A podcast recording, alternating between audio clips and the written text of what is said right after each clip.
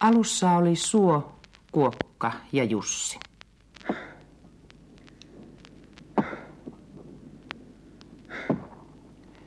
Ilman Jussia ei olisi tarvittu kuokkaa, ei saatu maasta peltoa ja pellosta leipää.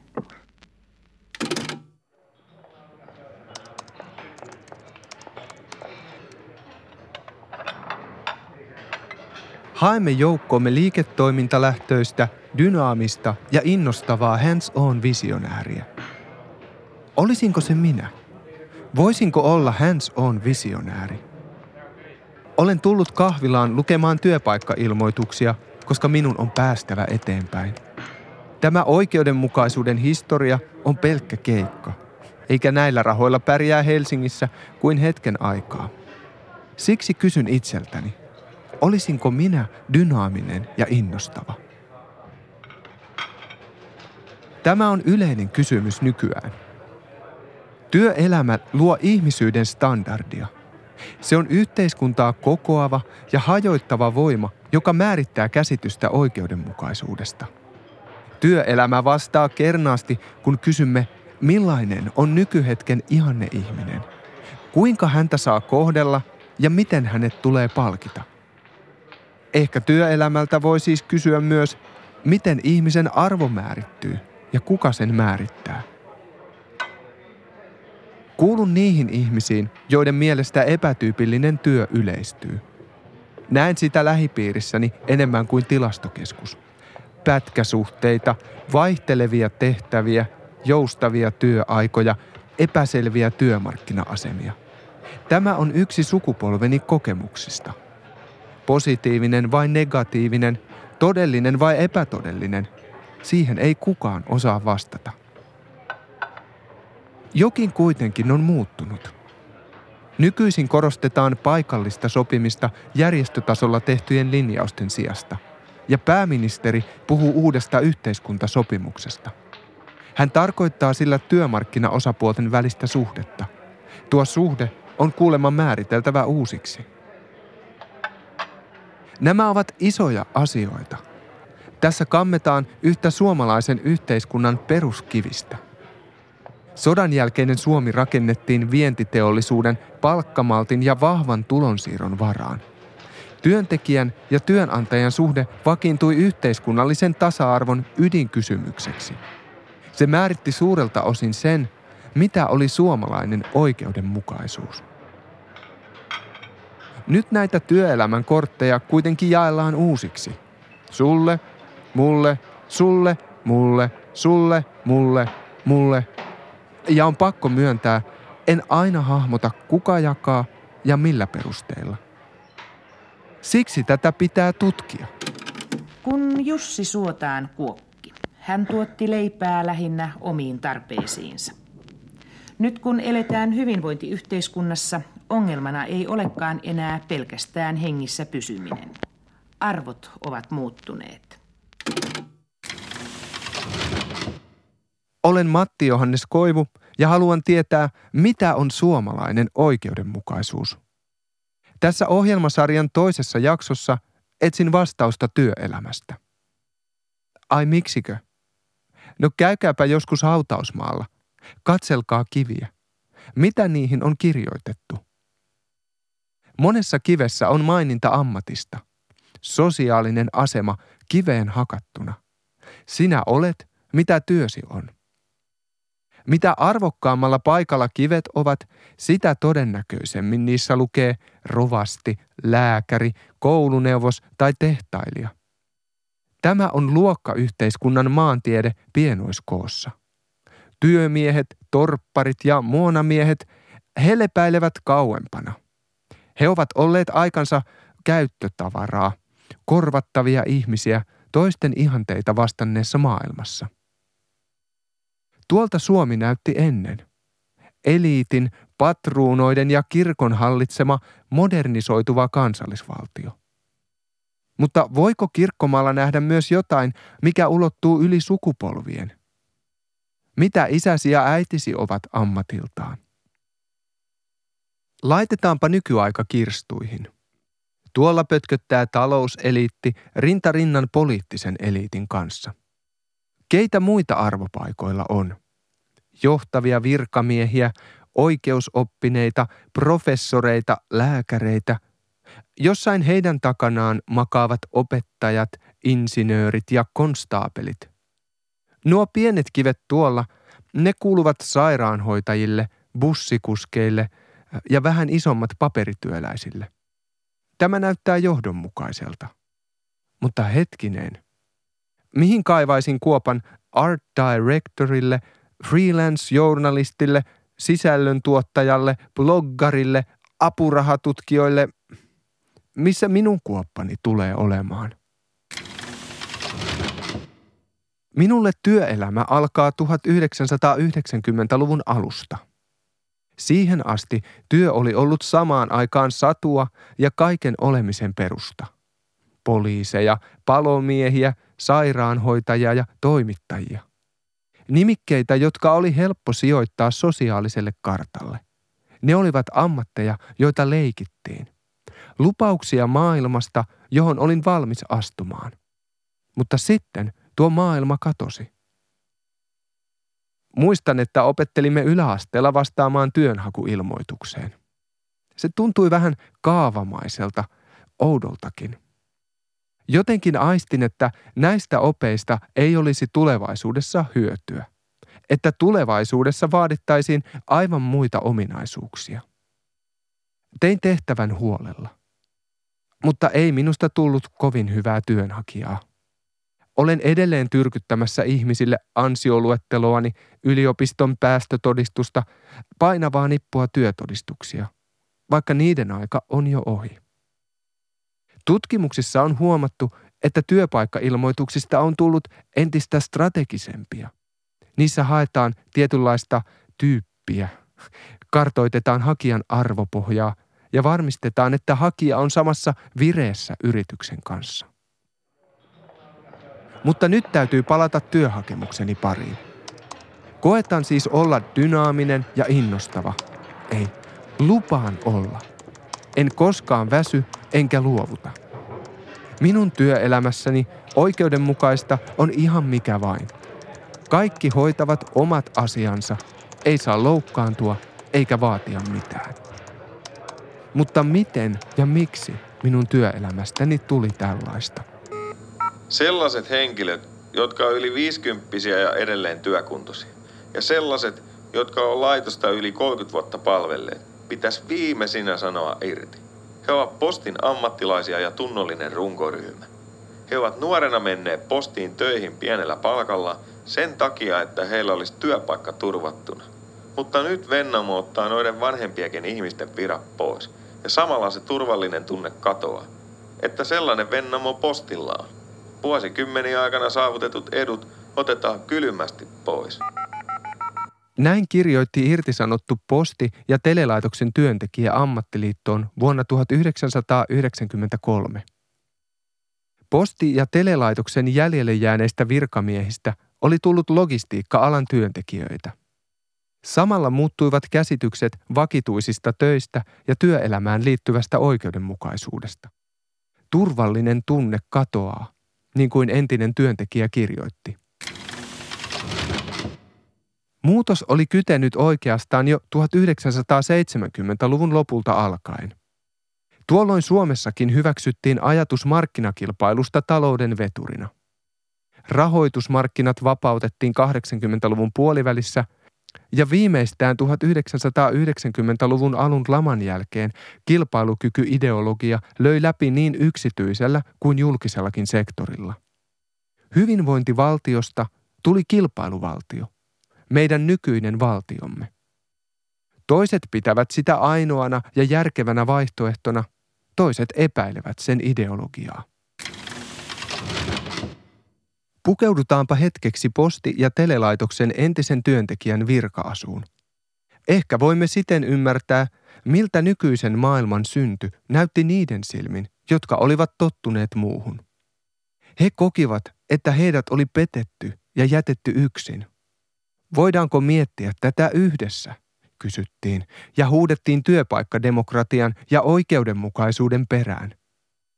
Liian nopea muutos tuntui lähes salaliitolta. Miksi ammattiliitot eivät tee mitään?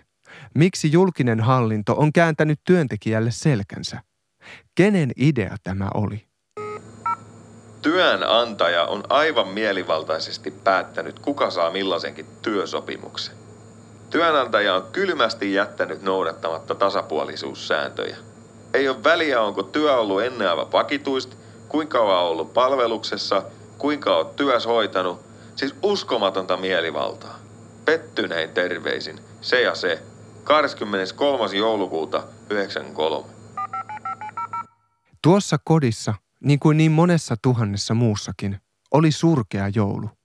Sitä reunusti muisto jostain kaukaa, edellisen maailman alusta. Tehtaiden työntekijöistä vanhemmat miehet käyttivät kaulusflanellipaitaa, jossa oli lyhyt solmio.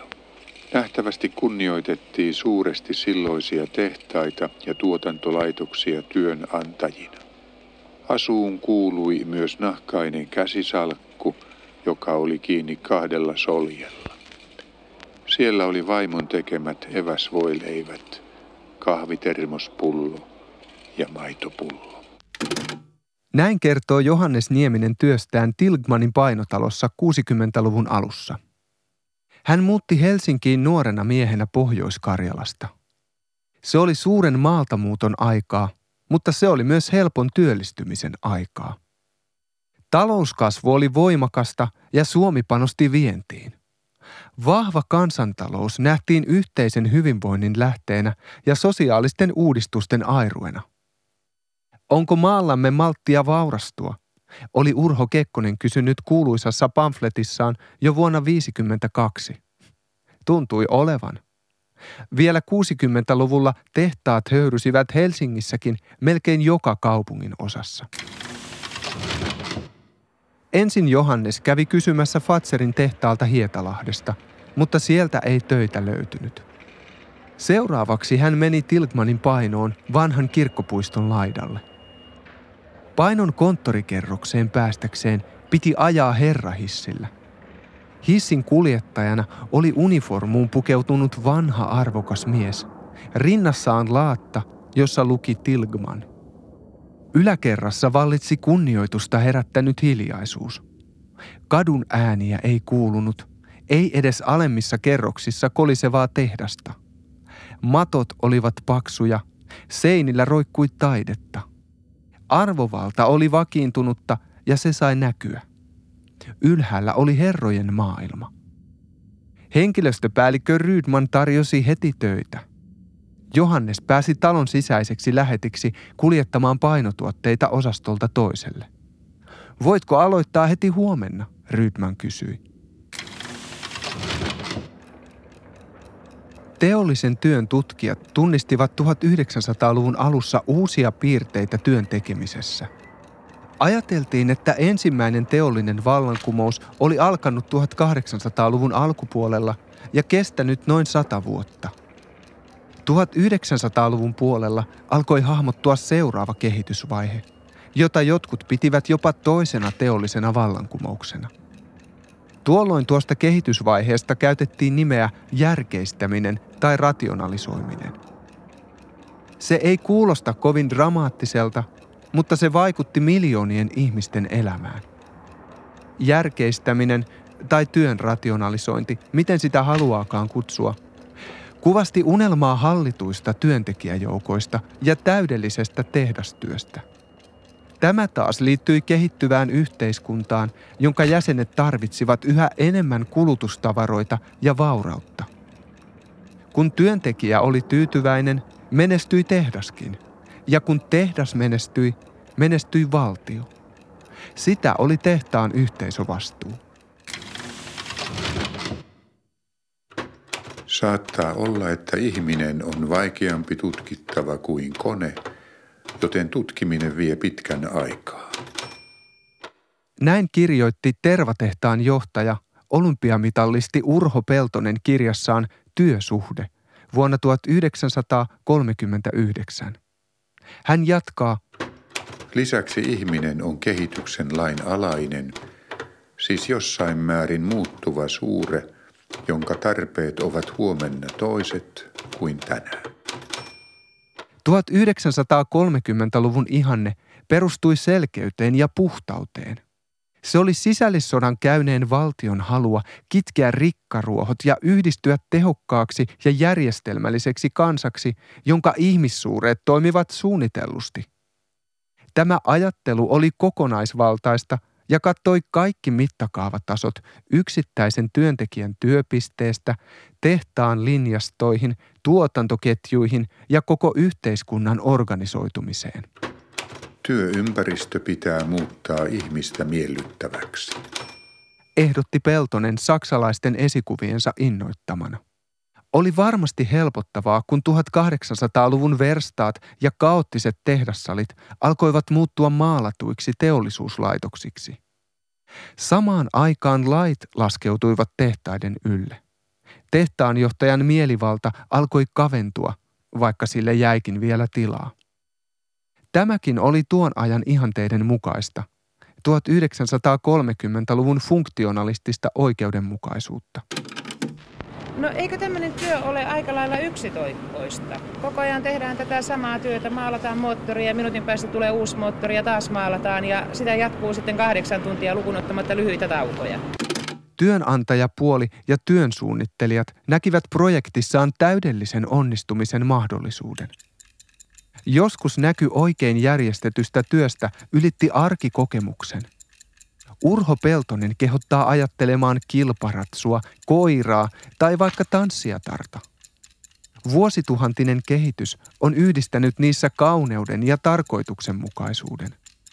Sama asia tapahtuu, kun työntutkimuksen avulla työmiehen hapuileva ja töksähtelevä liikehtiminen muuttuu täsmälliseksi, rytmilliseksi, tasapainoiseksi ja hallituksi.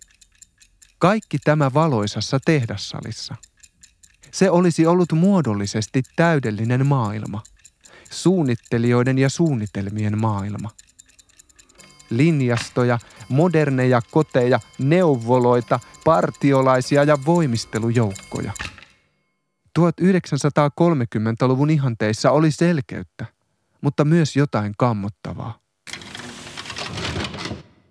Kaiken suunnittelun ja mittaamisen taustalla vaikutti yksi selkeä periaate – Vastuu työn suorittamisesta kuului yksinomaan työnjohdolle.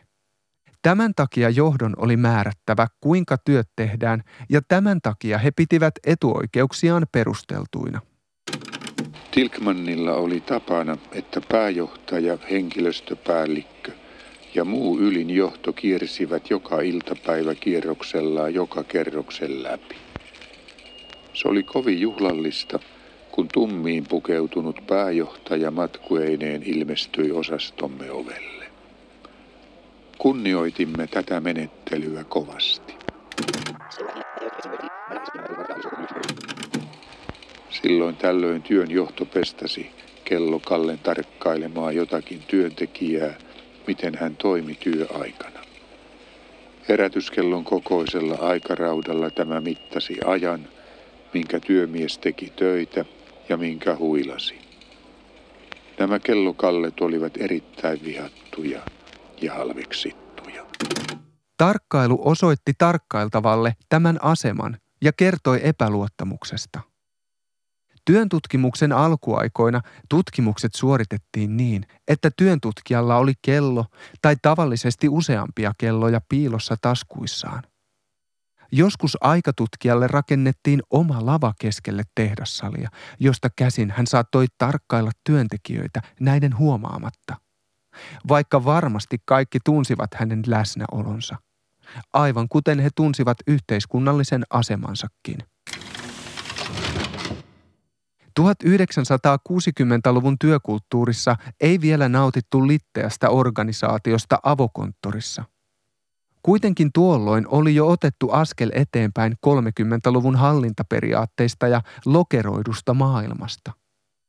Vuonna 1954 erään työnjohdon sisäisessä koulutustilaisuudessa pidettiin esitelmä otsikolla Ovatko otteeni oikeat? Siinä linjattiin selkeästi. Työntekijää ei voida enää pitää pelkkänä tuotantohyödykkeenä. Hän ei ole mekaaninen numero, jonka toimintaa ohjataan mekaanisin määräyksin ja pakkokeinoin. Hän on ihminen, jossa useissa tapauksissa piilee mittaamattomasti herätteille alttiita voimavaroja, kunhan ne vain kyetään ottamaan esille. Nämä ajatukset tuntuvat nyt itsestään selviltä, mutta viime vuosisadan puolivälissä ne olivat tuoreita. Keskustelu oikeanlaisista johtamismenetelmistä kuvasti laajempaa yhteiskunnallista murrosta, jossa työnantaja alkoi tunnistaa ihmisen henkiset tarpeet ja erityisyyden. Vallankumouksellisen ajatuksen taustalla oli laajempi näkemys yhteistyöstä. Työ ei ollut pelkkä mekaaninen hyödyke, eikä ihminen ollut pelkkä kone. Vanhat rajat alkoivat höltyä niin tehtaissa kuin niiden ulkopuolellakin. Samalla oikeudenmukaisuuden täytyi muuttua.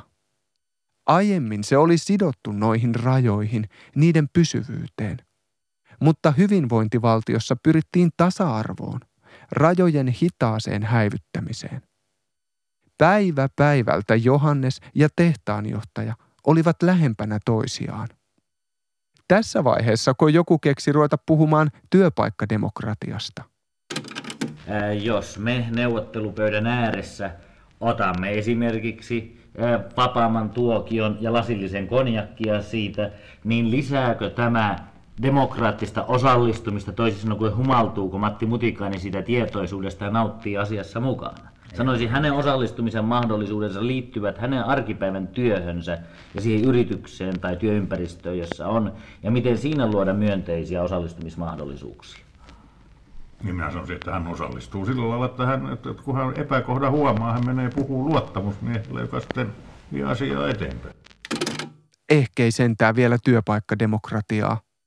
Mutta kyllä isäntäjärjestyksen natinan alkoi jo kuulla – Vuonna 1954 työnjohtoa muistutettiin näin. Viisaan isän on tarpeen vaatiessa taitavin, mutta lujin ottein kasvatettava poikaansa. Sama sääntö pitää paikkansa työelämässä. Jos johdettavan oma etu, samoin kuin kokonaisuuden etu, vaatii, on hänet päättävin otteen johdettava oikealle tielle. Jo muutamaa vuotta myöhemmin asenne oli uudenlainen. Loppujen lopuksi työpaikoilla on kysymys niin yksinkertaisesta asiasta kuin keskinäisen kanssakäymisen kyvystä. Tämä on ihmisten, meidän kaikkien heikko kohta, ja tätä kykyä meiltä puuttuu, sillä luottamus ja molemminpuolinen kunnioitus rakentuu siihen, miten jokapäiväisiä ongelmia ratkaistaan ja niihin suhtaudutaan pidemmän ajan kuluessa. Näin tässäkin asiassa yksilö, jokainen ihminen, on tavallaan avainasemassa. Me ihmisethän juuri muodostamme yhteisön ja ympäristön, ja nämä muuttuvat ja kehittyvät vain sikäli, kuin me itse kehitymme. Katkelma oli erään työnsuunnittelijan esitelmästä vuodelta 1959. Hänen mainitsemistaan yhteisöstä ja ympäristöstä oli enää lyhyt matka työpaikan pilkkikisoihin ja hyvinvointipäiviin. 60-luvun idea ihmisestä oli positiivisempi kuin aikaisemmin. Ajatukset alkoivat kääntyä ihmisessä olevaa tunnistamatonta positiivista potentiaalia kohti. Kaikki ihmiset työntekijät ja työnantajat tunnustettiin saman oikeudenmukaisuuden alan sisään. Tuosta muutoksesta alkoivat vuonna 1993 erotettujen posti- ja telelaitoksen työntekijöiden muistot.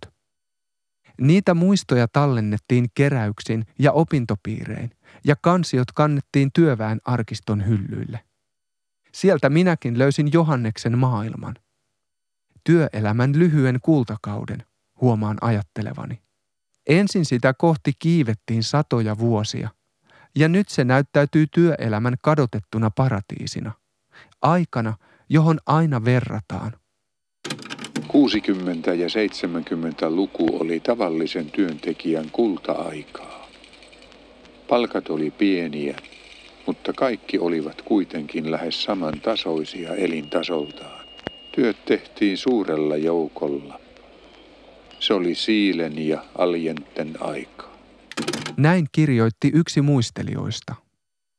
Mies tehtaassa on pitkään ollut suomalaisen työn peruskuva. Mutta mitä oli ennen sitä?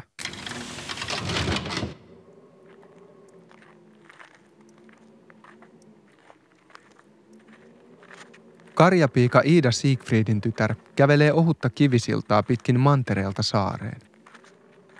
On marraskuun alku, eikä järvi ole vielä jäässä. Vaikka edessä nouseva Retulansaari peittää Vanajaveden selän, puhaltaa tuuli sillalle niin kylmästi, että Iida kiristää vauhtia. Hän on väsynyt. Matkalle piti lähteä jo aamuyöstä.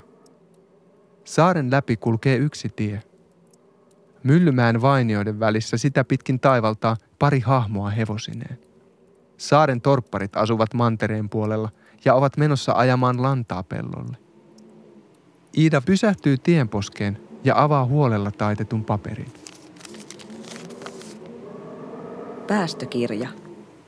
Karjapiika Iida Siegfriedin tytär Kantolan alasta on palvellut allekirjoittaneella yhden vuoden, jolla ajalla hän on käyttänyt itsensä rehellisesti ja siivosti sekä nöyrästi koettanut täyttää velvollisuuksiansa, on vapaa minun palveluksestani tulevan marraskuun ensimmäisestä päivästä, joka täten vakuutetaan Kantolassa elokuun seitsemäntenä päivänä.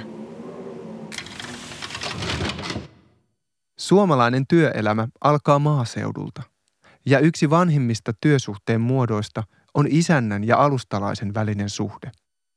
Tämän suhteen muoto tulee Lutterin huoneentaulusta, jossa isä on perheen pää. Hän on vastuussa perheestään ja työntekijöistä. Hän vastaa heidän moraalistaan ja työnsä jäljestä, heidän elämästään talossa.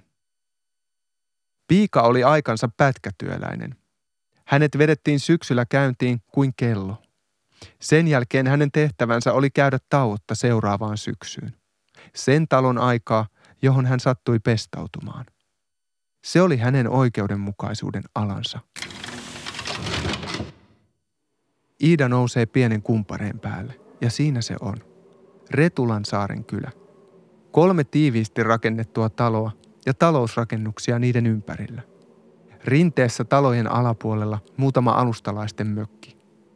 Talojen yllä leijuu omituinen hiljaisuus. Päivätyöläisten hevoset puhkuvat ennen kuin ne kääntyvät hitaasti kujalle taloryhmän sisään. Ei Iidallakaan mikään kiire ole. Tekisi mieli olla vielä hetken aikaa vapaana matkalla. Kujalla talon kohdalla seisoo ryhmä miehiä. Neljä rivissä ja yksi vihkon kanssa vastassa – Vouti siellä merkkaa töihin saapuneet torpparit ylös ennen kuin nämä lähtevät navettaan hakemaan lantapattereita. Miehet katselevat uutta piikaa hajamielisesti ja virnistävät. Talon isäntä odottaa Iidaa ovella. Hän on talon laki. Maata omistava väestö ajatteli, että tilaton väestö on heidän vastuullaan. Kuri oli palkollistenkin etu – Siksi Iidakin antaa saapuessaan päästökirjan isännälle. Ja siten isäntä saa tietää Iidan hyveellisyydestä, siveellisestä käytöksestä ja oikeanlaisesta asenteesta. Tämä oli todellista paikallisen sopimisen aikaa. Työnjaon variaatioita oli loputtomasti.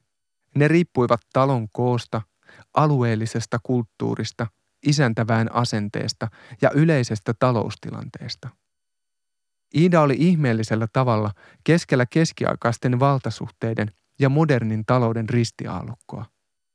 Hänen lypsämästään maidosta tehtiin voita, jota kuljetettiin Englannin teollisen vallankumouksen energialähteeksi. Kuitenkaan Iidalla ei ollut tämänkään pestikauden aikana muuta maailmaa kuin tämä talo. Hän saattoi uudessa työpaikassaan luottaa ainoastaan isäntäväkensä suopeuteen ja Jumalaan.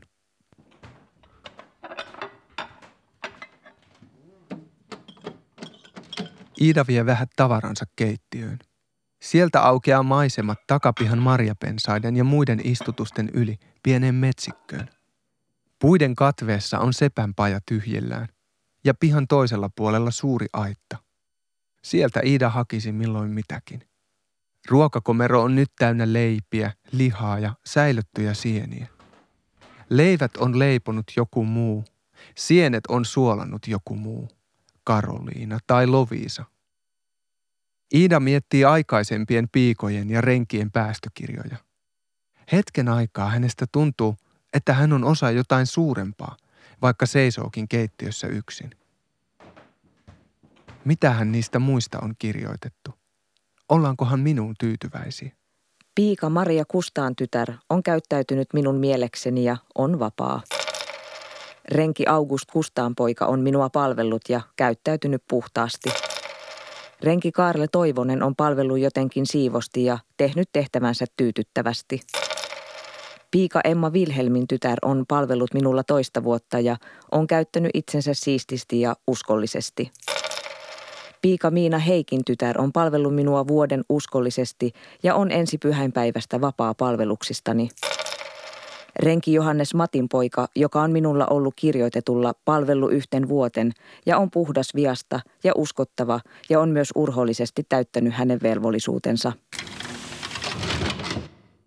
Olen etsinyt oikeudenmukaisuutta 1800-luvulta ja löysin suomalaisen työelämän alkupisteen, isännän ja palkollisen välisen suhteen.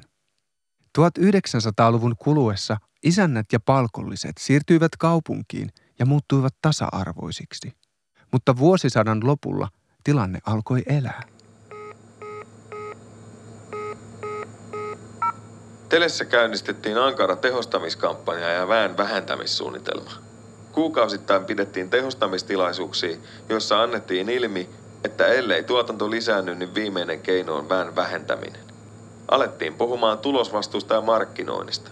Ihmeteltiin, että kenelle me markkinoitais. Tähän asti oltiin tehty vain telelaitoksen sisäisiä töitä. Tällä tavalla alkoi syntyä uusi kilpailukyky-ihminen.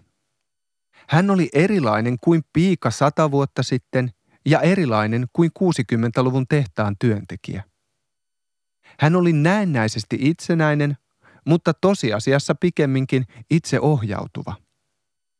Kilpailukyky ihmisen olennaisia ominaisuuksia eivät olleet enää ryhdikkyys, kuuliaisuus, uutteruus tai siveellisyys. Hänen piti olla oikealla tavalla asennoitunut, tiimihenkinen, positiivinen, eteenpäin pyrkivä, mukana koko persoonallaan ja motivoitunut. Tässä kohdassa suuri suomalainen oikeudenmukaisuuden kertomus muuttuu. Samoin käsitys ihmisestä ja työntekijästä. Posti- ja telelaitoksessa työntekijät yrittivät opetella uutta asennetta. Niinpä me sitten kukin kykyjensä mukaan alettiin tehostaa ja markkinoida. Kaikki työ hinnoiteltiin ja urakoitiin. Opeteltiin me siinä laskuttamistakin. Jokaisen piti kuulemma tuottaa talolle vuodessa 450 000 markkaa ennen kuin kannatti pitää. 450 000 markkaa. Monet lähtivät tavoittelemaan tätä summaa. Ihmiset yrittivät tehdä itsensä tarpeellisiksi. Tämä oli uusi asema työntekijälle. Joitakin ajoi halu ottaa uudesta ajattelusta hyöty irti. Toisia potki liikkeelle kuuliaisuus. Harva kuitenkaan ymmärsi tuolloin, miten perusteellisesti sääntöjä kirjoitettiin uusiksi. Uusi työelämä ei perustunut suoraan käskysuhteeseen. Se perustui motivaatiopuheeseen, yhteisiin tahtotiloihin, menestystarinoihin, oman itsen ehdottomaan hallinnointiin, guruihin, managereihin, trainereihin, ihmisiin, jotka opettivat toisille joustavuutta, heittäytymistä, psykologiaa ja mukautumista.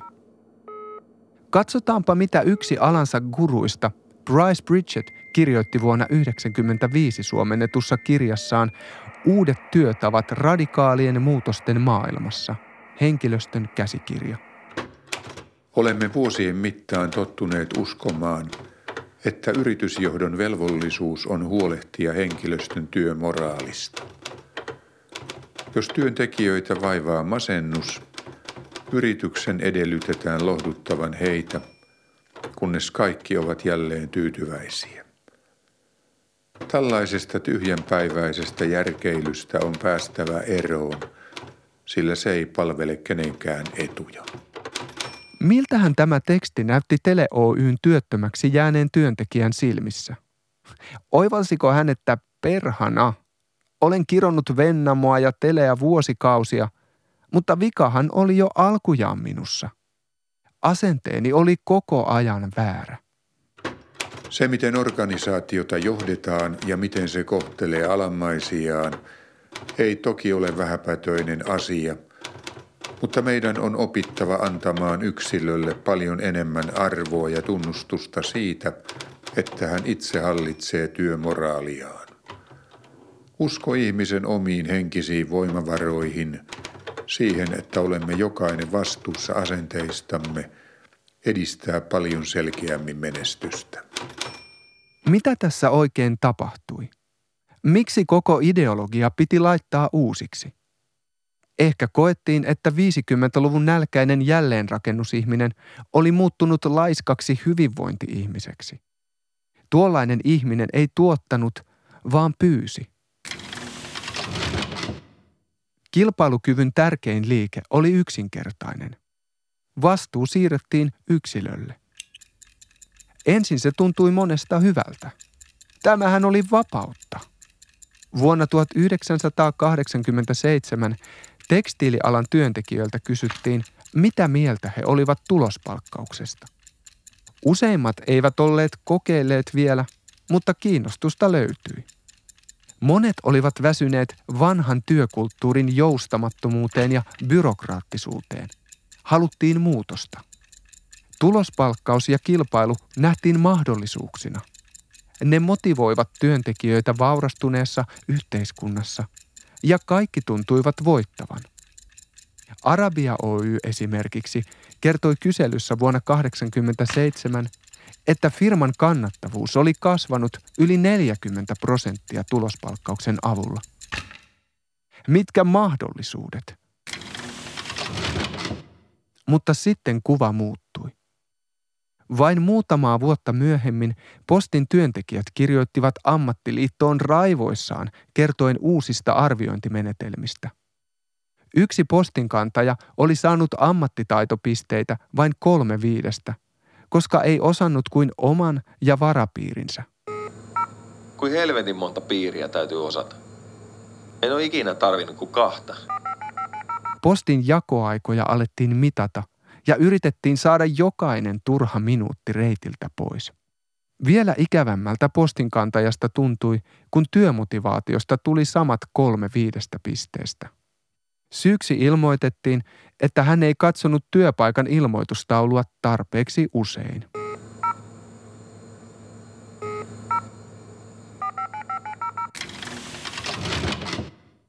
Posti- ja telelaitokselta saneerattiin tuhansia ihmisiä. Tilannetta helpottamaan oli luotu kehittämisraha, eräänlainen kultainen kädenpuristus, mutta se aiheutti ihmetystä. Monilta se poltti eläkkeet, mutta sitä irtisanotut eivät tuolloin tienneet. Perkele. Kukaan meistä ei tajunnut millä tavalla se kehitti. Uudet sanat eivät poistaneet vanhaa epäoikeudenmukaisuuden tunnetta eikä työttömyys muuttunut kehittymiseksi sormia napsauttamalla. Oli vielä paljon opittavaa. Chilen ja Alienten aikaan 90-luvun laman kaltainen murros olisi epäilemättä aiheuttanut lakkoaallon, mutta nyt työntekijät jäivät yksin. Mitä oli tapahtunut? Jotkut tutkijat olivat sitä mieltä, että kilpailukyvyn termejä ja ajatusmalleja harjoiteltiin huomaamattomasti 80-luvulla, ja siksi niiden soveltaminen käytäntöön tuntui laman iskiessä niin luonnolliselta. Vaikka irtisanotut valittivatkin epäoikeudenmukaista kohteluaan, he jollakin merkillisellä tavalla hyväksyivät uuden todellisuuden. Syitä saattoi olla syvemmälläkin. Voi olla, että monia pelotti. Ei ollut kanttia alistuttiin helpommin, kun pelättiin, että menetetään homma kokonaan. Tai sitten lama ja työelämän muutos löivät sellaisella ällikällä, että liikekyky katosi. ja ehkä liikkeiden traditio oli ehtinyt katketa. Työväen luokkaa ei ollut enää samassa merkityksessä kuin joskus, eikä ollut sen vastapuoltakaan. Sopimusyhteiskunta oli ommellut kaikki palaset niin ruumiillisesti kiinni toisiinsa, että ihmiset eivät osanneet muuta kuin todeta epäoikeudenmukaisuuden tunteen. Kenen ikkunaan he olisivat heittäneet kiven? Ja keitä kaikkia olisi ollut heittämässä? Sitä paitsi, valtaosa suomalaisista sai pitää työpaikkansa. He kokivat, kuinka lamalla shokkihoidetusta maasta tuli kilpailukyvyn kansainvälistymisen ja Nokian siivittämänä suurempi menestystarina kuin koskaan. Rakenteellinen työttömyys oli vain pieni epäkohta, jakojäännös. Muut kulkivat kasvukipujen kautta uuteen maailmaan. Monet posti- ja telelaitoksen 90-luvun mullistuksen kokeneet työntekijät ovat jo eläkkeellä.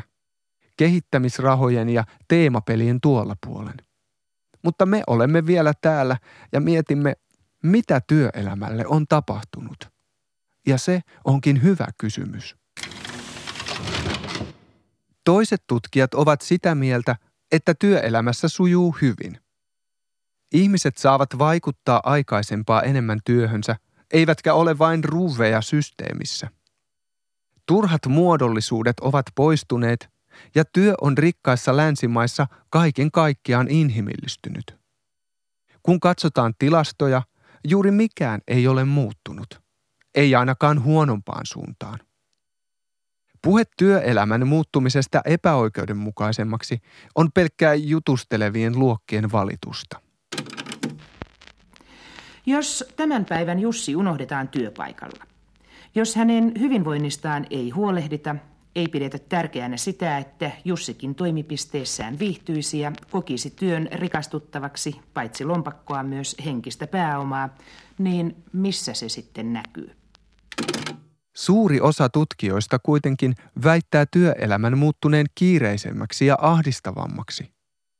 Työpahoinvointi on lisääntynyt, kiire on lisääntynyt, valvonta on lisääntynyt. Päättymättömästä organisaatiomuutoksesta on tullut uusi normaali. Keskinäisen kilpailun ajatus on imeytynyt kaikkialle ja nyt se on kastellut jo kalsaritkin. Tilastotieteilijät kuitenkin osoittavat käyrää ja sanovat, ettei se ole mahdollista. Yhdestä asiasta tutkijat kuitenkin ovat samaa mieltä. Kuva työntekijästä on muuttunut. Hän ei enää myy vain fyysistä työpanostaan rajatussa ympäristössä tuntihintaan. 2000-luvulla työntekijä koostuu inhimillisistä, yksilöllisistä ja sosiaalisista piirteistä. Työstä on tullut inhimillisempää hyvässä ja pahassa. Työtä tehdään koko persoonalla, mutta kun asiat eivät toimi, koko persoona kärsii. Ja nykyään persoona ei kärsi kansallisessa, vaan globaalissa ympäristössä. Ouch. Otetaan hieman etäisyyttä. Tuottavuutta, kilpailukykyä, rationaalisuutta – sitä on mietitty kaiken aikaa viimeiset sata vuotta. Eivät ne ole uusia ilmiöitä, vaikka niitä aina kiroillaan uutuutena. Miksi niistä nyt kipuillaan niin paljon? Ongelman täytyy olla siinä, mitä kukin pitää hyvänä ja normaalina, oikeudenmukaisena työelämänä. Juuri Aasian lennolta saapuneet yrittäjät kertovat – että meidät syödään elävältä, ellemme muuta työkulttuuriamme ja lisää kilpailukykyä ja kilpailua. Se on totta. 70-luvun työelämästä saapuneet puolestaan väittävät, että meidät on jo syöty elävältä. Olemme liikkuneet pois jostakin hyvästä, eikä siihen ollut todellista syytä. Se on ollut väärä valinta. Tämäkin on totta. Erilaisten optioiden myötä palkkauksen perusteista käytävä keskustelu on herättänyt myös kysymyksen siitä, onko niin sanottu solidaarinen palkkapolitiikka tullut tiensä päähän. Varmaa kuitenkin on, että kilpailun maailmassa oikeudenmukaisuus määrittyy eri tavalla kuin aiemmin. Yhteinen sopimus kohtuullisuudesta on rauennut. ja se on kiristänyt ääniä. Tutkijat ovat huomanneet, että ne, joilla menee hyvin, suhtautuvat kriittisesti tukien varassa eläviin ihmisiin, koska he katsovat, etteivät nämä tee tarpeeksi toimeentulonsa eteen. Vuonna 1963 sama tutkimus antoi täysin päinvastaisen tuloksen. Heikoimmassa asemassa olevien auttamista pidettiin laajasti hyväksyttävänä, mutta silloin maailmalla olikin erilainen lähihistoria. Nykyään oma vastuu käy yhteisen huolenpidon edelle. Tämä on totta. Onko se epäoikeudenmukaista? Ainakin se on politiikkaa. Tässä ollaan olennaisen äärellä. Oikeudenmukaisuus ei ole kadonnut, mutta se on muuttanut muotoaan. Ryhmäkollektiivit ovat korvautuneet yksilön vastuulla. Toimeentulon taattu tasa-arvoisuus on korvautunut pyrkimyksellä kamppailla vapaasti toimeentulon edellytyksistä. Asetelma tuottaa hyötyjiä ja maksajia, aivan kuten muutkin asetelmat. Nyt vahvoilla ovat ne, jotka jaksavat yrittää, osaavat uuden kielen, suuntautuvat eteenpäin ja joustavat. Heidän mielestään oikeudenmukaisuus toteutuu. He ovat ansainneet asemansa. Jotkut kokevat kuitenkin toisin.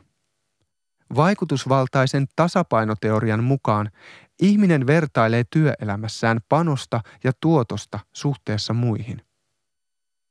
Jos hän kokee saavansa ansaitsemaansa palkkaa ja olevansa ansaitsemassaan asemassa, hän voi hyvin. Mutta jos tasapaino järkkyy, hän ahdistuu. Ongelma on se, että nykypäivän joustavassa työelämässä vertailukohteita on valtavasti ja ne liikkuvat.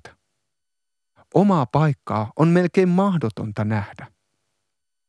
Sitä vaikeampaa on määritellä, mitä siihen kuuluu.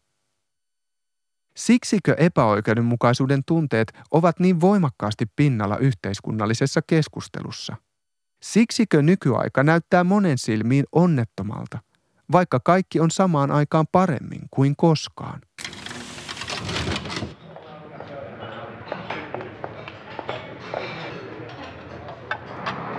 Kaikilla on oma selviytymistrategiansa. Jokaisella sukupolvella. Minullakin on omani. Se kertoo, kuinka toimin hankalassa ja vaikeasti tunnistettavassa tilanteessa. Kuinka yritän pärjätä tämän päivän työelämässä. Koitan olla nokkela ja pysyä muutoksessa mukana. Tehdä pidempää päivää, käydä juoksemassa. Käytän niitä sanoja, joita muutkin käyttävät ja yritän nähdä itseni niiden kautta. Olen siis kehittymishaluinen, motivoitunut, joustava, innostunut ja kilpailuhenkinen freelanceri. Olen mukana koko persoonallani. Olen kuitenkin tiimipelaaja ja arvostan yhteisöllistä ilmapiiriä työpaikalla. Olen hands on tai hands off, miten vain haluatte. Minua ei haittaa, vaikka Sermissä olisi vielä jonkun toisen lapsen kuvia. Olen muutosmyönteinen mutta en muutoshakuinen, ellette te halua muutosta. Voin olla muutoshakuinen. Oikeudenmukaisuuskäsitykseni on joustava, niin kuin pitääkin. Kuulun ammattiliittoon, mutta vain apurahojen takia. Älkää pelätkö. Jos haluat tsekata työnäytteeni, kuuntele oikeudenmukaisuuden historian kolmas jakso ensi viikolla.